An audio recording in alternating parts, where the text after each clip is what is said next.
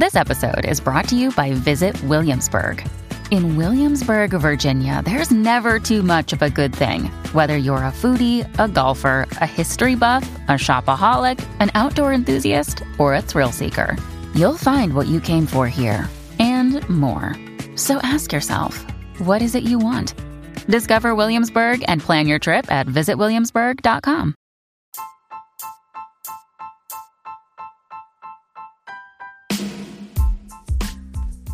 Hey there, welcome to The Tint. I'm your host, Scott Fellman, and it's time for yet another foray into the world of aquariums from a slightly different perspective.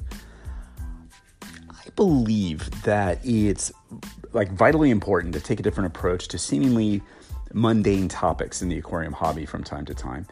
It makes us think, it challenges our skills, it challenges our mindset, and what we take for granted. We've talked ad nauseum about the relationship between terrestrial and aquatic habitats it's so fundamental that we almost don't consider it in the hobby. And that's a real shame because within this relationship, there may be found many valuable takeaways which can unlock some secrets to fish care. We've studied and extensively embraced the interactions between materials like branches and roots in the aquatic environment. Yet there are many others that we should explore more intensively, in my opinion, like soil. The relationship between water and soil is actually a remarkably complex one with biological implications that we probably haven't even thought about very much as hobbyists. Studying how water gets to the aquatic habitats or how it creates them is a critical key to understanding the needs, the behaviors, and the adaptations of our fishes. And during that journey into the aquatic habitats, materials like humic substances, minerals, etc., will be absorbed into the water from the surrounding soil. Yeah, that's the interesting part. The surrounding geography and geology have as much to do with the ultimate water characteristics of a given habitat as anything else. Like so many things in nature, it's everything's somehow interrelated.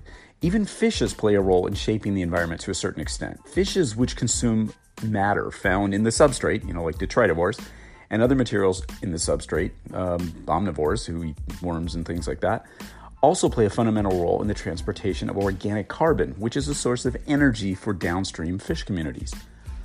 Through their foraging activities, these fishes uh, enhance the downstream transport and processing of organic materials and ensure that the proper functioning of the aquatic system and its biological community. So we have the terrestrial environment influencing the aquatic environment, and fishes that live in the aquatic environment influencing the terrestrial environment. These interdependencies are really complicated and really interesting the overriding theme, again, is that geology influences water composition. Once again, bringing it all back to a more practical aquarium point of view, I can't help but wonder if working with different types of substrate materials, soils, sands, etc., in our makeup water containers could yield some similar effects to those we see when we steep leaves and botanicals in the, in the water. It's an easy idea to experiment with and a kind of sort of a, a proving ground for this you know the aquarium basis for this relationship between uh, geology and, and the aquarium uh, and the aquatic environment excuse me. Now could the right combination of soils in both our makeup water containers and even in the aquarium create even more realistic water conditions for our fishes and aquatic plants? One can only wonder although i think i know the answer would it make some sense to steep aquatic substrate in the containers where we prep our makeup water for our tanks, much like we've done with leaves and peat moss and stuff like that over the years? I think it makes a ton of sense. Uh, what can you expect from utilizing soils or specialized substrate materials in your water preparation process? Well, for one thing, many substrates will likely have some impact on the pH or the alkalinity of the water, um, both in the prep container and ultimately in the aquarium. So, wouldn't it make sense to experiment with, and I meant pH and hardness, I don't know why I said alkalinity, um, but wouldn't it make some sense uh, to experiment with, uh, you know, substrates and soils as sort of water preparation vehicles? I think it would. Um, I think there's something very, I don't know, I can't think of the word, there's something very compelling about this. So, the nice thing about it is just like with leaves and stuff, you can create conditions exactly like in your aquarium by utilizing the same substrate material in a water prep container. I think it could be a cool experiment that ultimately could evolve simply into a process for conditioning water for our aquariums. We're seeing more and more specialized aquatic soils for plants, which are designed to stimulate or simulate, you know, certain aspects of natural habitats in, in which plants are found. And, you know, I think fishes are typically found in those habitats too, right? So why should the plants have all the fun? they shouldn't. Uh, wouldn't it make sense to create some specialty substrates for use in tanks which, you know, feature fishes and not just plants or maybe are even devoid of plants? What potential benefits could our fishes, you know, uh, gain when we use these more, I don't know, technical aquatic substrates in our fish-centric, you know, style botanical aquariums? I think there's quite a few things to be gained there. Substrates, as we've discussed, have profound impact on the ecology of natural aquatic habitats as well as they as well as on aquariums. That was the whole basis behind our nature-based line of substrates, the hand mixed stuff that we've done. It's been a while since we've launched our first ones, uh, Igapo and Varzea, with a few more formulations nearing release. Uh, we have one like a Borneo uh, type substrate. I'm still trying to think of a fun name for it. Uh, we have Mangal, which is our brackish substrate, which is working great, and Floresta, our forest floor substrate for vivariums. Uh, and the positive feedback from you, our customers, has been nothing short of incredible. Um, we think that our focus on well researched, small batch formulated substrates just might change the way we think about substrates in the hobby. At the very least, the idea will impact how we integrate substrates into aquatic displays.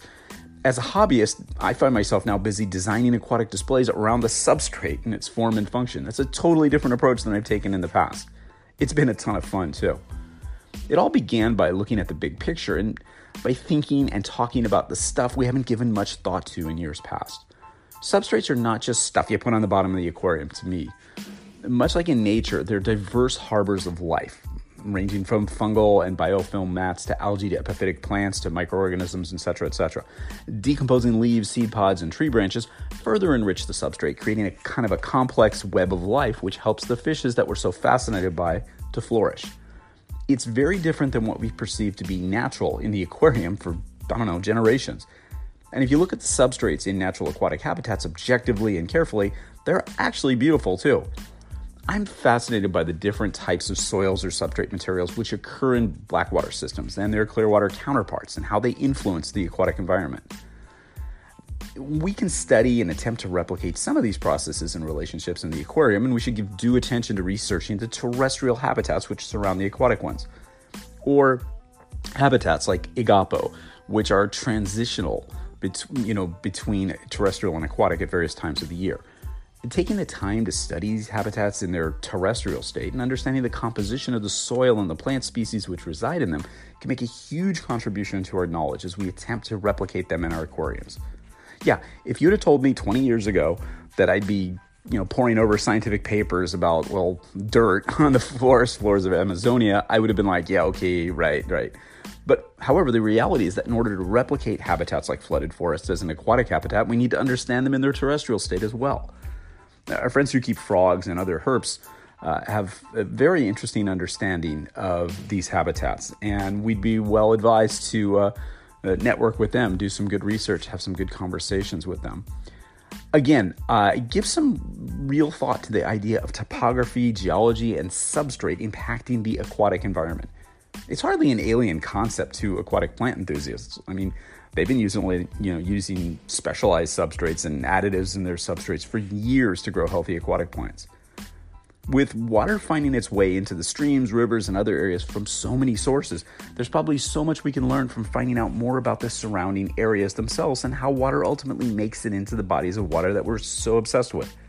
This is an area of the study and the hobby that's really wide open for advancement, in my opinion. The possibilities are just endless here.